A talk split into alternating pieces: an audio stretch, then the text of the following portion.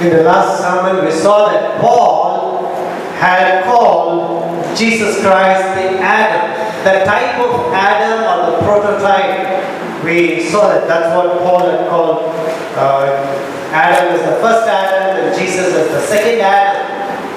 And the moment he mentioned this, the moment he made this statement that Adam, the first Adam, and Jesus, the second Adam, he somehow felt uncomfortable with this comparison. How can somebody compare the Lord of glory to the man of shame? How can he compare? How can I do this? This Lord of glory to the man of shame. And how can I compare the Savior to the sinner? He's troubled.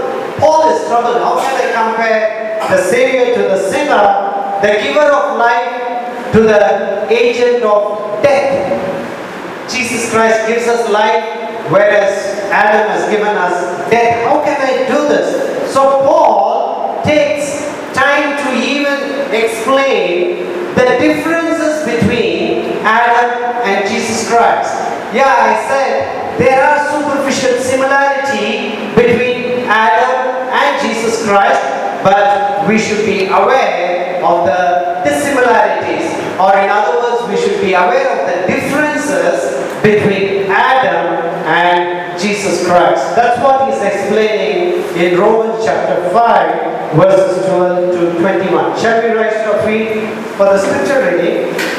Taken from Romans chapter 5, verses 12 to 21. Romans 5, 12 to 21.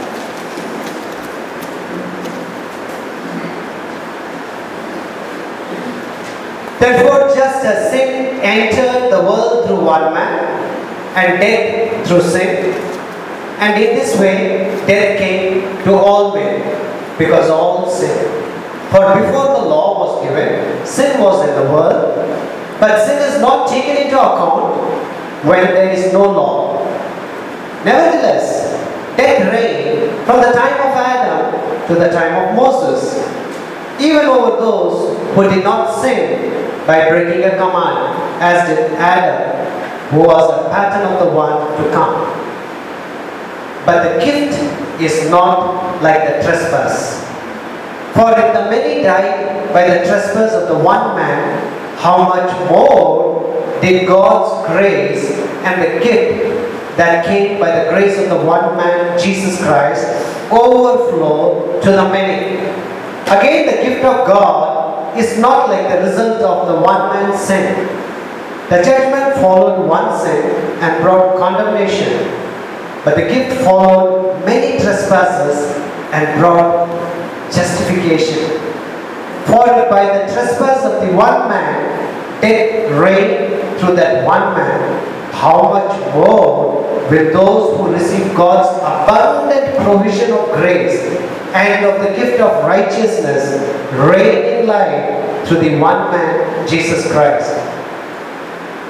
Consequently, just as the result of one trespass was condemnation for all men, so also the result of one act of righteousness was justification that brings life for all men. For just as through the disobedience of the one man, the many were made sinners, so also through the obedience of the one man, the many will be made righteous.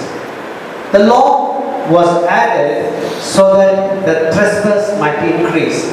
But where sin increased, grace increased all the more. So that just as sin reigned in death, so also grace might reign through righteousness to bring eternal life through Jesus Christ our Lord. This is God's word. Let us look to the Lord in prayer. Spirit of God, I pray today you will minister to us. Enlighten this passage for us. Illuminate, O Lord, the things that we need to understand. Lord, in Jesus Christ there is life and there is abundant life. Help us to recognize, realize, and enjoy that abundant life that you have promised in and through your Son. In Jesus' name we pray. Amen. Thank you. be seated.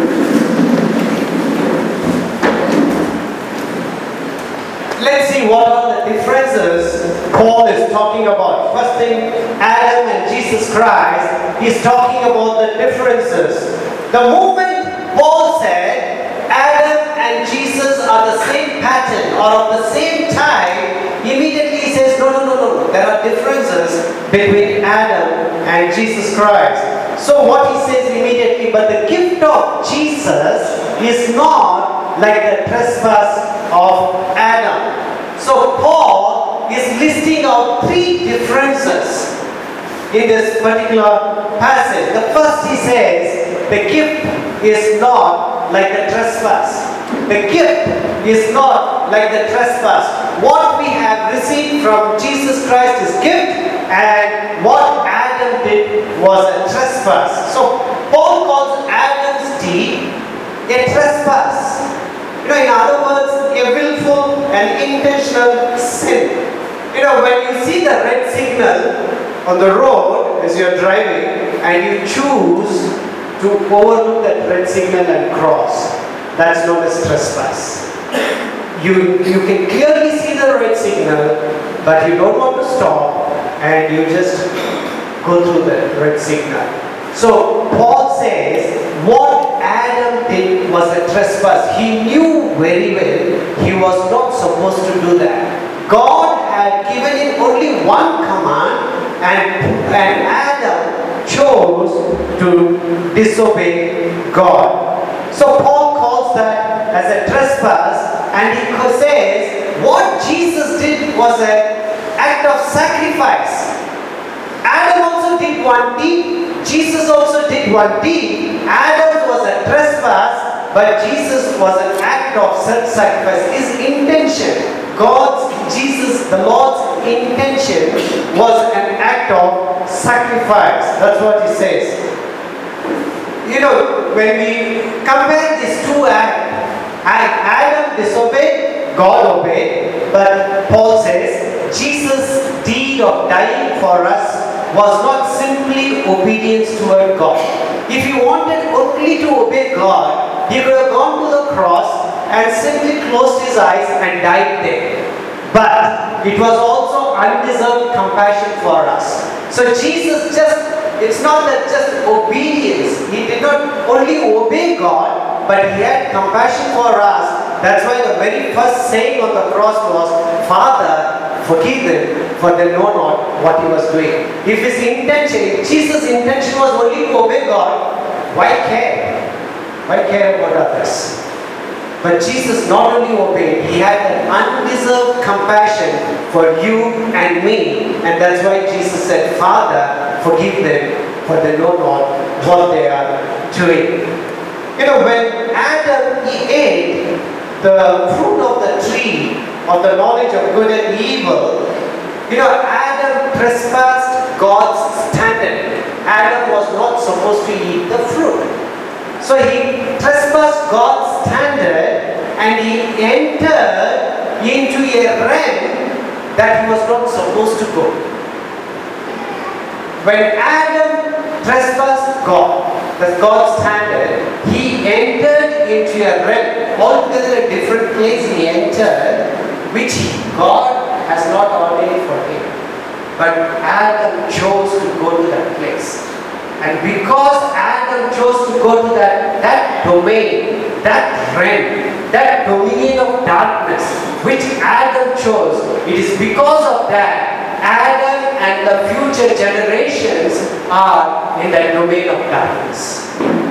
It was that one act, that willful act of disobedience, you know, made Adam to enter into altogether a prohibited territory as far as God was concerned.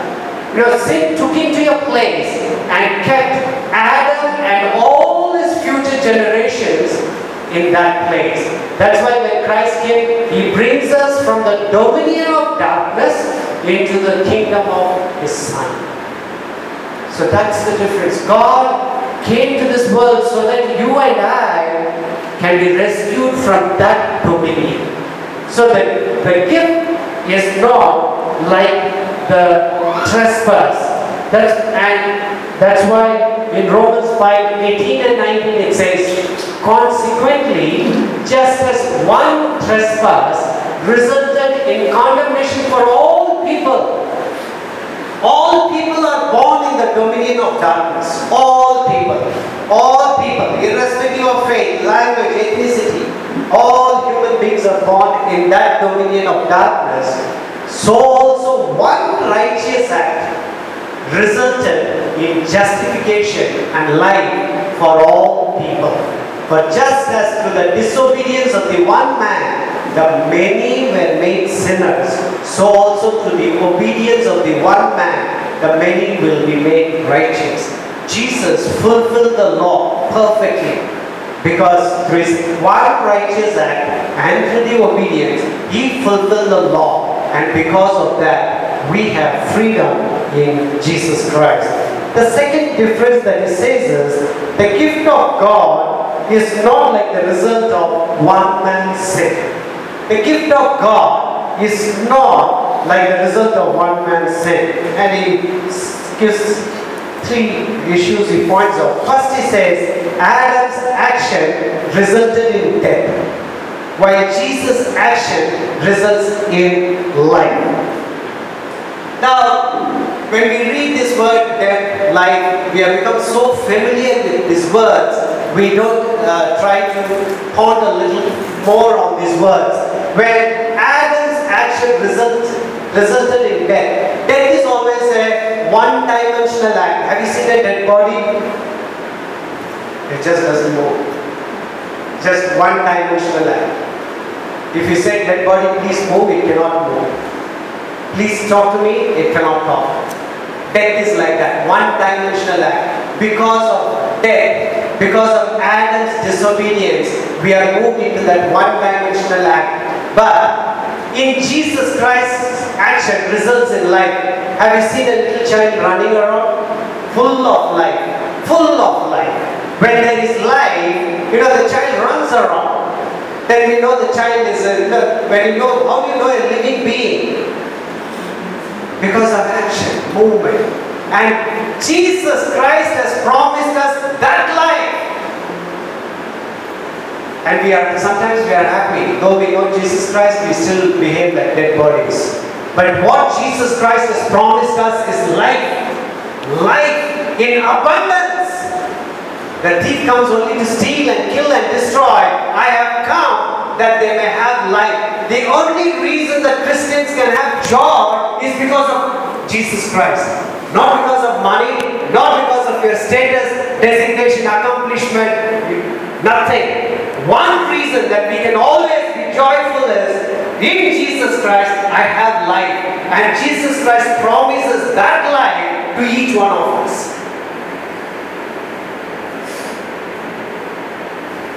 We settle down too soon.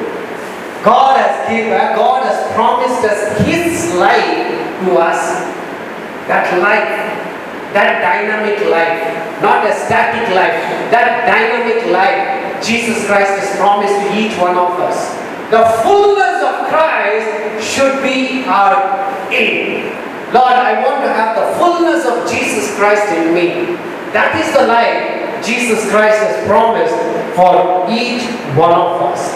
In other words, the very life of God He wants to give us. The very life of God Jesus Christ wants to give each one of us. God wants to give in and through Jesus Christ to all of us. So the gift of God is not like the result of one man's sin. Not only that He wants to give us life, second Adam's deed resulted in condemnation. But Christ's deed in justification, the act of Jesus Christ justified us in the presence of God. You and I stand before God, and God sees Jesus Christ in you and me. That's justification. God has given that. God's grace is always greater than that man's sin. God's grace is greater than the man's sins. You know, not only it is greater than than Adam's sin, it is also greater than all the accumulated sin for generations to come till the second coming of Jesus. You know, His grace is greater than all the sin. All the sins we have committed, our future generations will commit. You know, God's grace, God's grace is greater than that. That's what Paul says. In Christ Jesus, we have justification. And the third difference he says, in the result of Adam's sin is that death reigns. But Paul doesn't say in Jesus Christ, life reigns. First he said, in, Jesus, in Adam we have death, in Jesus Christ we have life. But here, Paul does not say that Adam's sin is death reigns, and Paul doesn't say Jesus Christ life reigns. But rather, he says we reign in life. What is the difference between life reigns and reign in life?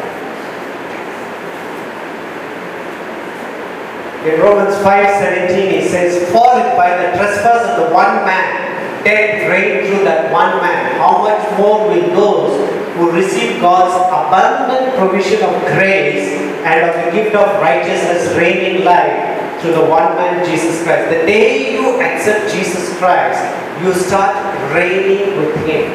You become king with Him. What you saw in Genesis, in the creation story, you know, man will reign over all the created things. Now Jesus is seated on the throne and Jesus wants to reign everything with his children. So that is why it says reign in life. Then reigns, reign in life. The day you accept Jesus Christ, you become a regent, you become a king with Jesus. Jesus is seated on the throne and God expects us to reign along with Him the entire created order.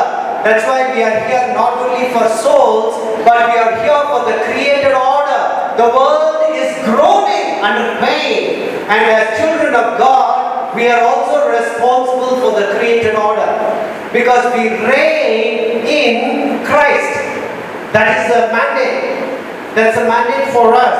And that's why Paul says that we reign in life. You know, the moment we followed Adam, death reigned over us and we were slaves to sin. When you follow Adam, you only become a slave to sin. But when you follow Jesus, you have freedom and you become, you become king with him. You become king, you reign along with him. That's God's intention. Along with His people, He wants to reign over this world. And that's why the Bible says, you know, and the gift of righteousness reigning life through the one man, Jesus Christ. Jesus Christ's kingship makes us kings. But sin's kingship makes us slaves. Then the third difference he says, the power of the two actions is different. The power of the two actions is different. You know, what Paul says is, you know, he uses how much more, how much more in this passage. If you read this passage in verses 15 and 17, he says, how much more? The power and scope of Christ's work is so much that we cannot even imagine. The work that Jesus accomplished on the cross is so big, so big. That's why he says, how much more? All that Adam did, the work at the cross can undo. All the destruction that Adam brought, brought to this world, Jesus Christ's work on the cross will undo all that work. That's why he says, our justified, justification is an act of grace. Purely grace. If you and I have been saved, it's purely an act of grace. And grace overflows and abounds, giving us 10, 100, 1000, and infinity of times more than we deserve. We, God has kept so much in store for us, but are we hungry for that? Are we hungry or are we settling down something at a lower level? Are you happy with 10 or are, do you want infinity of times? That's what God, God wants to give Himself to us? Or do we want the blessings or do we want God? In Jesus Christ, we have God with us. Do you hunger for God? Do you hunger for the blessings that you receive from Him? So the gift is not like the trespass. That's what Paul is clarifying. The gift is not like the trespass. Then he says, one man's obedience. One man's obedience.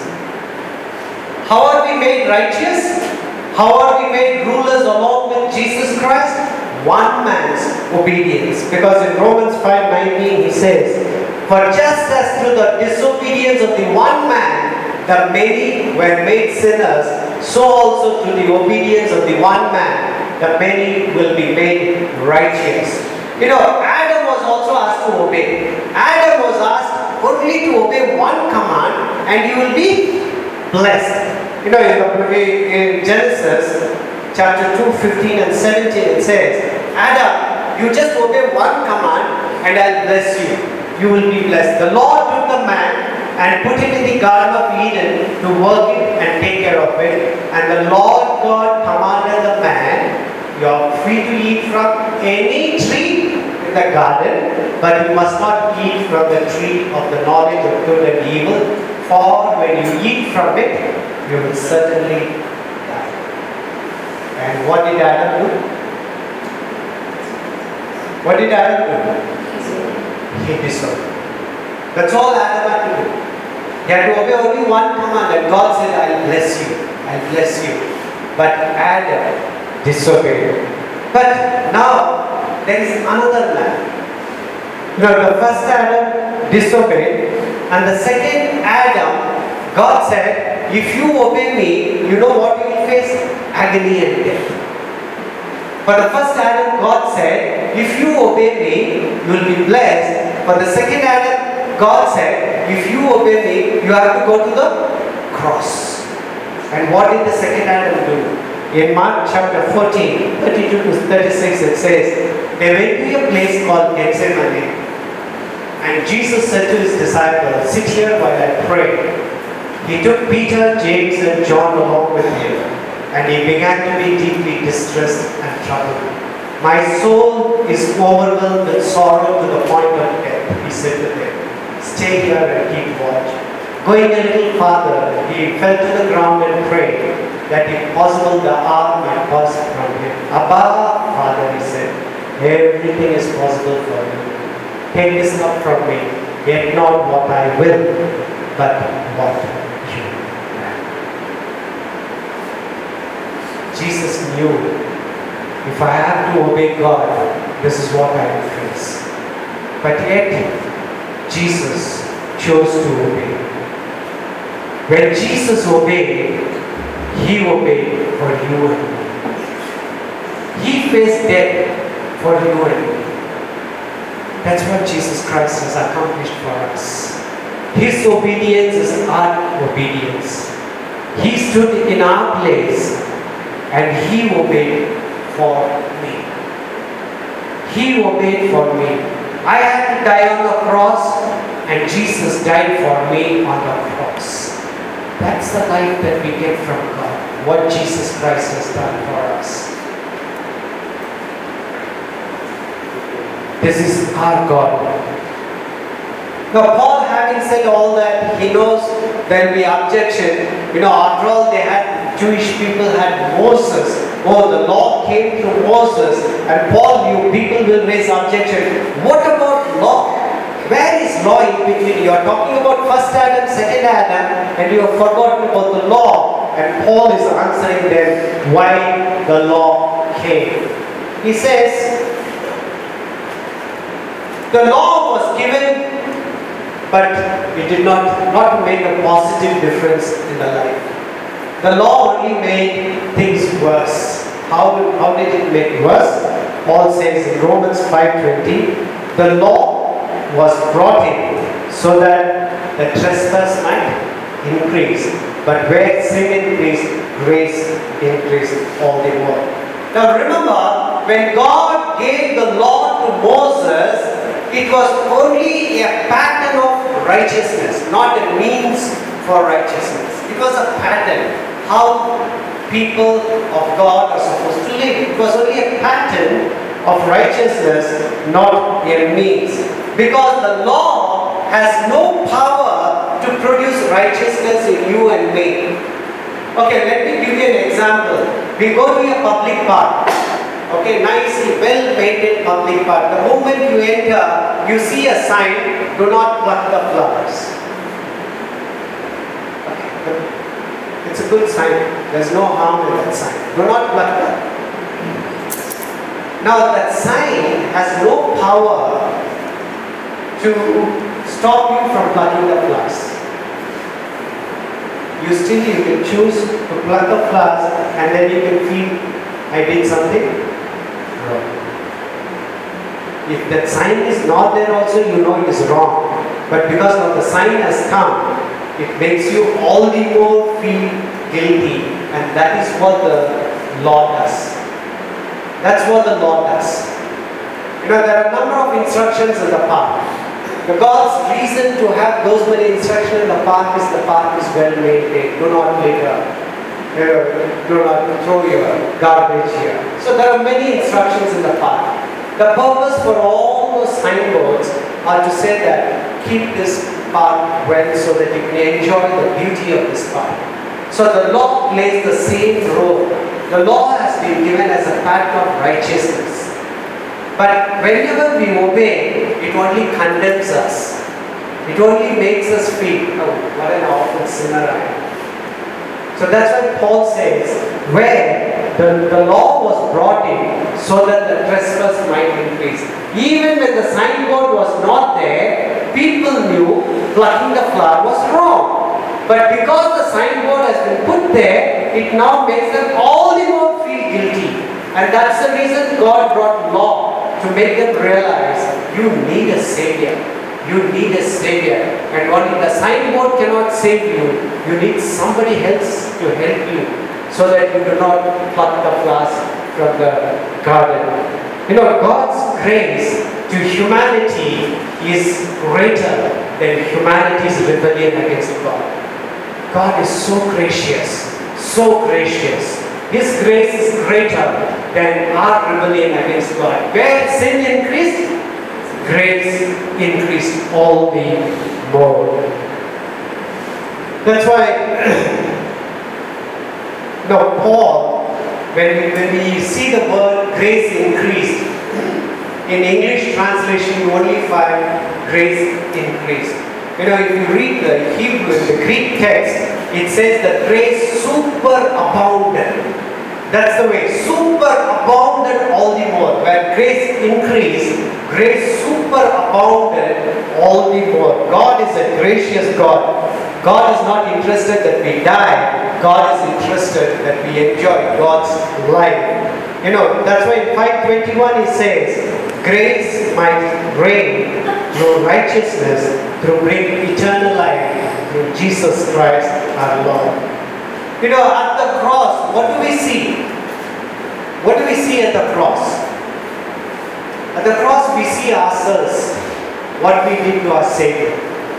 We saw the worst of humanity, the sinfulness, our sins, put the man who was holy, sinless, to the cross. The worst of humanity, you want to see the, the, the humanity's nature, unredeemed nature. Go and have a look at the cross, and that will show us how sinful we are. You know, when you do a wicked act, you realize how wicked we are. And that's what we see at the cross. We see at the cross the wickedness of ourselves, not of the Roman soldiers, they are only representatives. We were there while they crucified our Lord. We need to understand that. that but,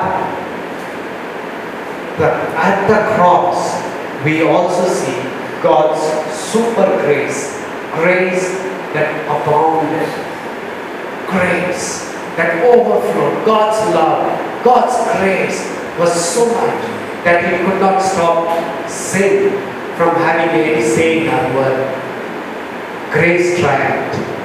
Grace triumphed at the cross. God's love for us triumphed at the cross. So that's why we always have hope in this world because of what Jesus did on the cross.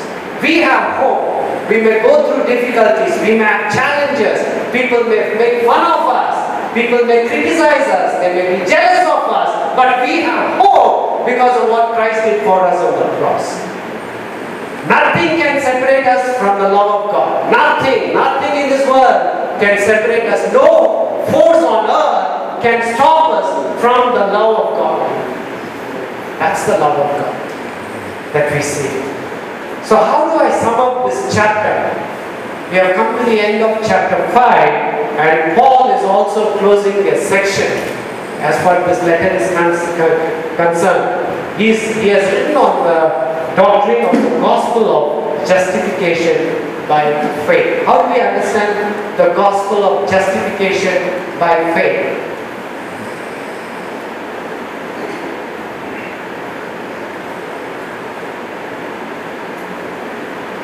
You know, the second century church father, Tertullian, he said, as, the, as our Lord was crucified between two thieves, this doctrine of the justification of faith is also being crucified between two errors. And then he goes on to explain. Now, it is only the gospel, the gospel, which keeps this two, two errors away. And how does the gospel work? This is the way the gospel works. And the first truth is God is holy, so our sins require that we be punished. That's the gospel of the justification by faith. You know, we are we need to understand we are more sinful than we think. We are more sinful than we think. God is holy.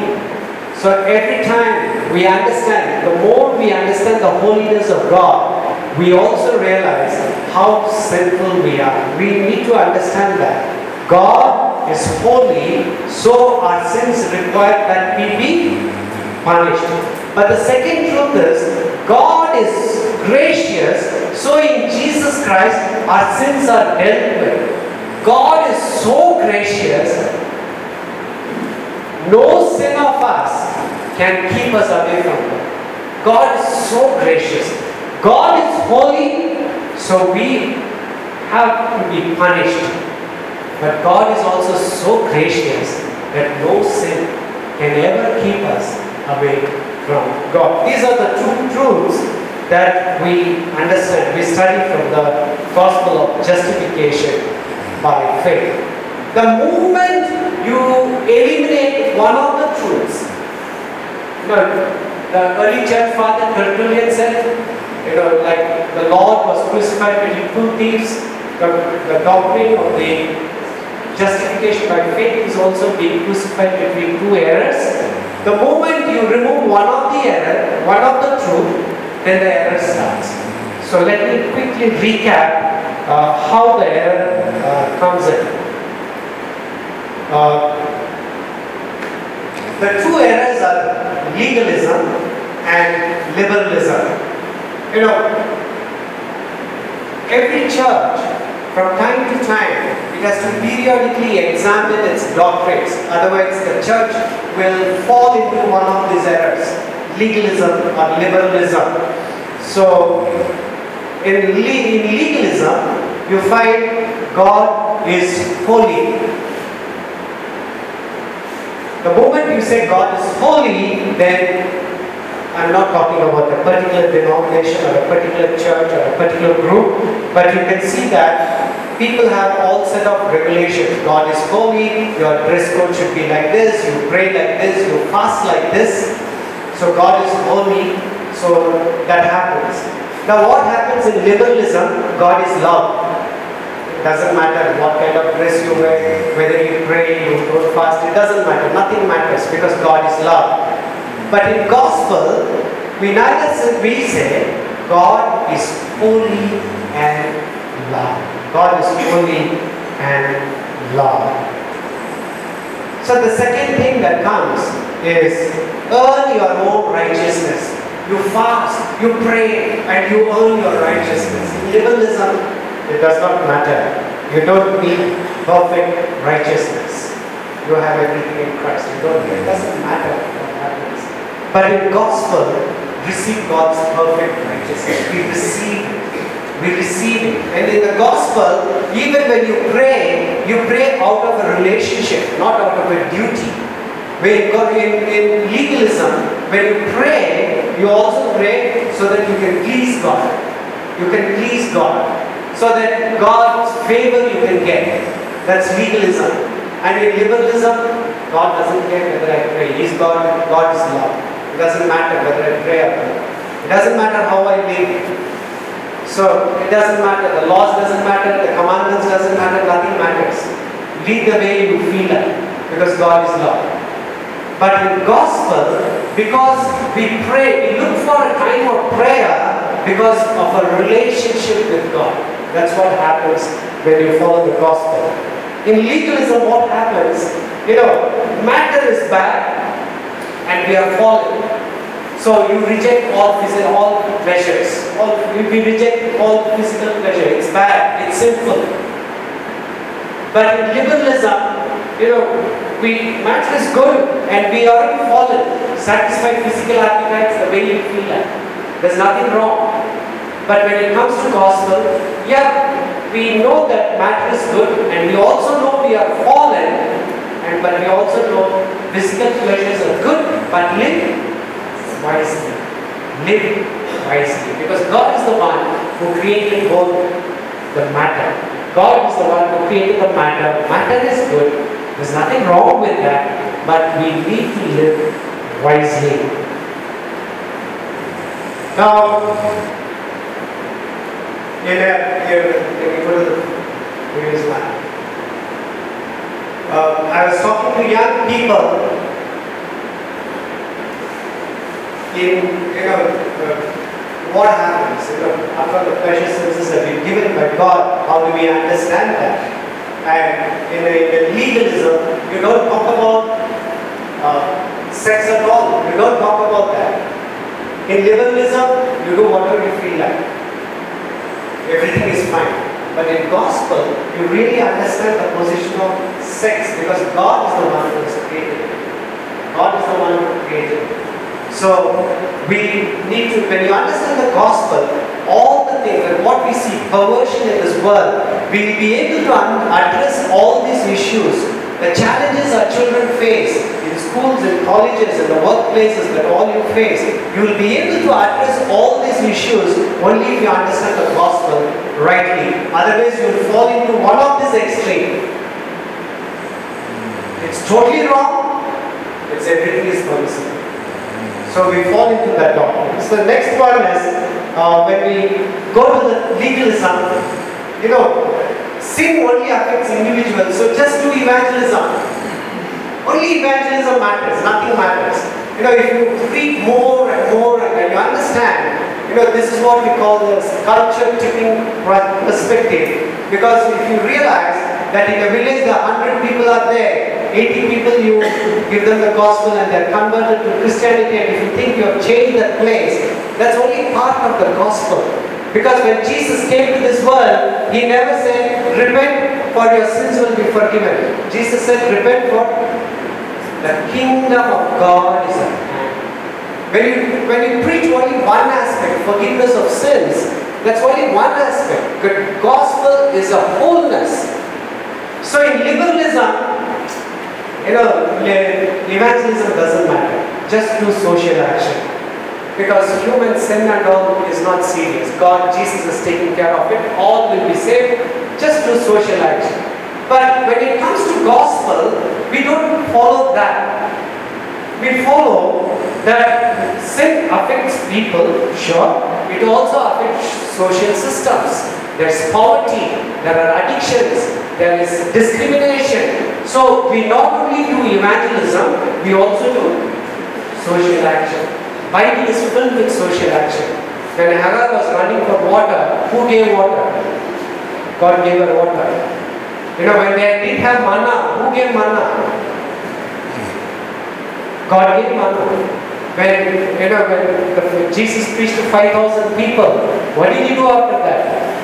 Them food. So we not only do evangelism, because of sin, social systems are affected. Poverty is there because of sin.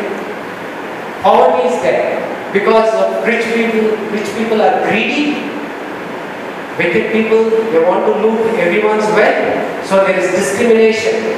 So there's poverty. So as a gospel, we do not only evangelism, we also do social action. Now, next, in the traditional legalism, they say people can't change. They have two different approach. In some places, they say people cannot change, and some places change is easy. You just bring that person here, I will pray and make it all right. That is traditionalism. You just pray. I will pray and I will do it all.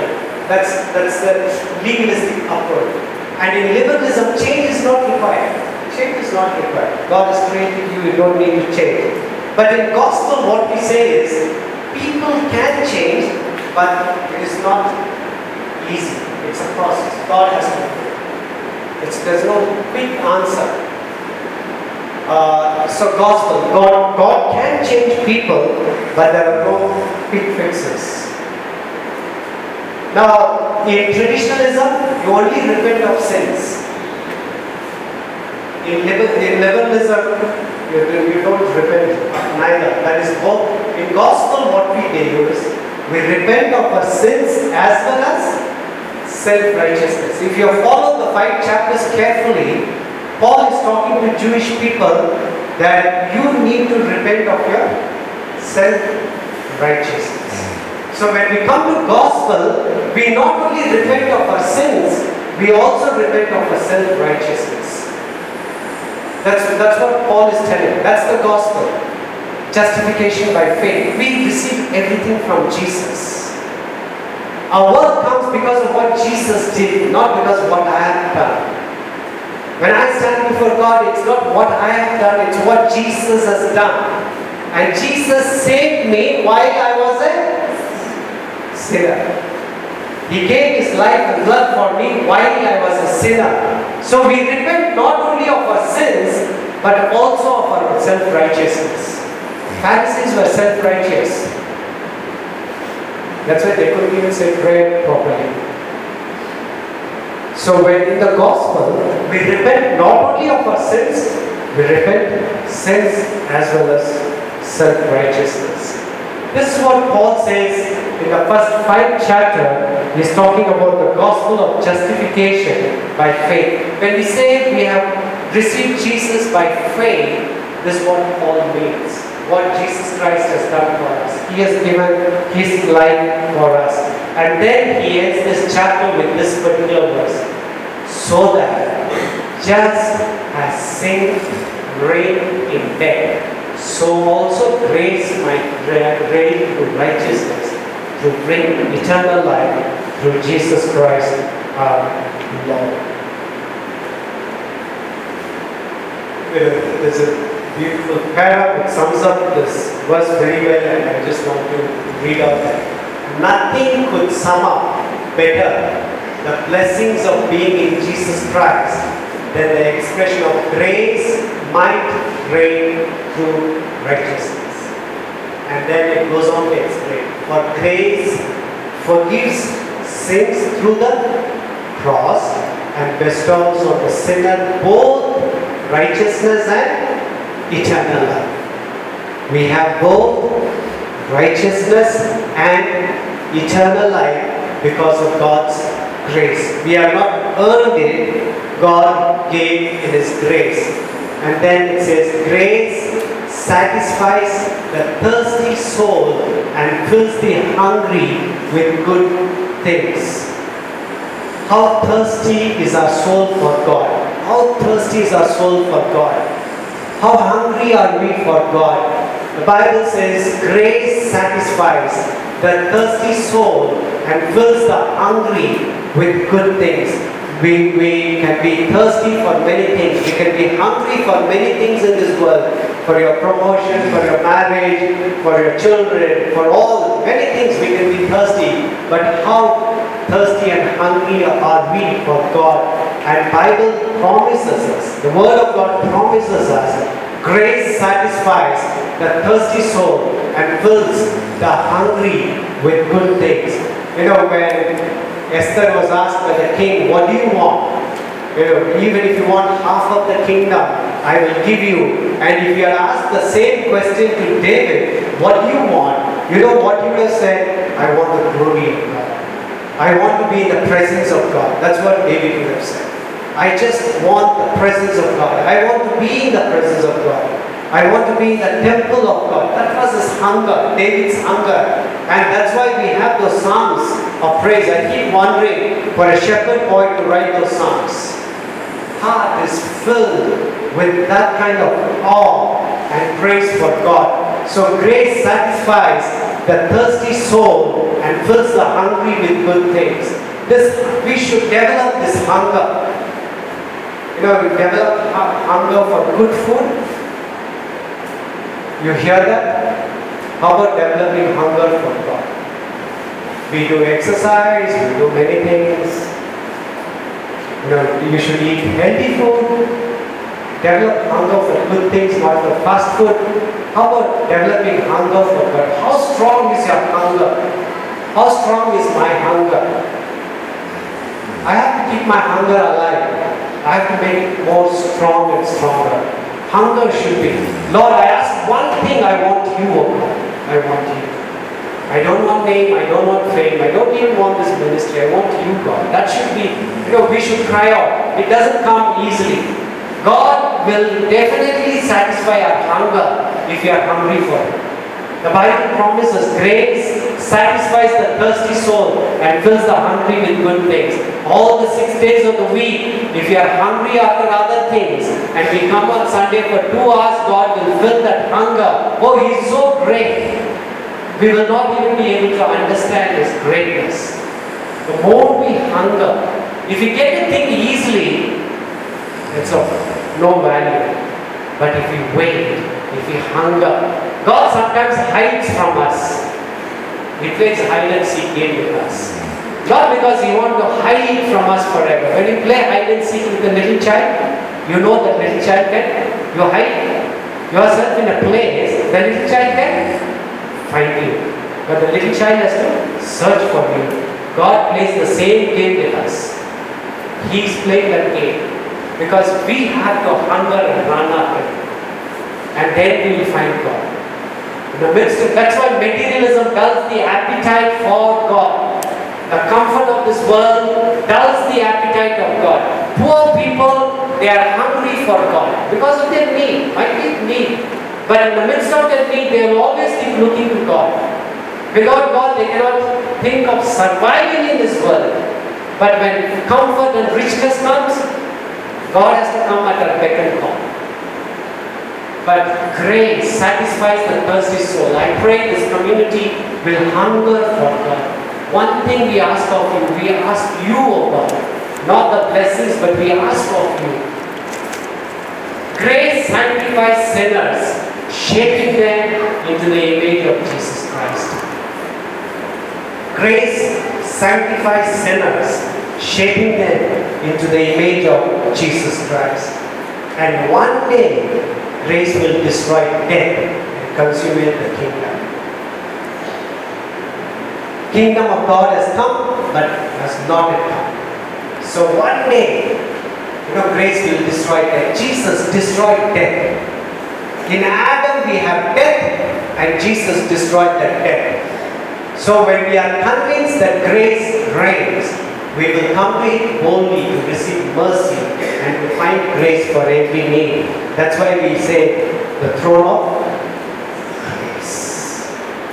Throne of grace. Throne of grace is available to each one of us. This throne of grace is available to each one of us. Are you hungry? Are you bold to get into the presence of God and say, Oh God, fulfill my needs, satisfy my hunger, quench my thirst. God wants to give Himself to you and me. That is the righteousness of God that we receive through Jesus Christ. We have not earned it, we do not deserve it, but we receive it as a gift. Paul is explaining this the righteousness of God by faith. By faith. We just receive. We very often we find it difficult to receive it because we are proud people. We think I'm so good. But when you understand how bad we are, how sinful we are, and what God has done for us, we will always say, Oh God, thank you for the gift. Thank you for the gift of righteousness. And that's how he has beautifully summed up the first five chapters. Shall we look to God in prayer and say, Lord, increase the hunger and thirst. Increase the hunger and thirst, O Lord. Right now, what are you hungry after? What is that one thing that dominates your mind? Your problems, your future, your uncertainties, your health issues. So long as we are in body, we will have all these problems. In this world, we will have troubles. We will continue to live with problems. Nobody in this room will say, I have no problems. We all have one issue or the other. But above all that, to what extent do we hunger and thirst for God? This loving God, this gracious God, who has brought us from the dominion of darkness so that we can enjoy the kingdom life in this world, a heavenly life in this world. To what extent do we hunger? Are we in a position to say, I lay down everything at, my, at your feet, O Lord? I lay down all my crowns at your feet. Are we ready to say that? Or are we still holding on to the things of the world? Lord, I lay down everything. Everything I have, I have received from you. I just lay it down, O Lord. I want, I want to give my heart 100% to you. I want to hunger after you. I want to thirst. Thirst after you, O Lord. Will this be our prayer? Will this be our hunger? God has brought you to this place to hunger after Him. Let your hunger for Him grow strong and stronger. Let your thirst for Him become deep and deeper so that He can give you the living water. God wants to give Himself to each one of us.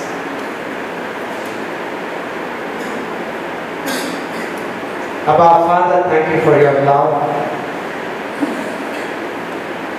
Your love that reaches to the heavens, O Lord. You have loved us while we were still sinners. In your love, you have rescued us. You have redeemed us.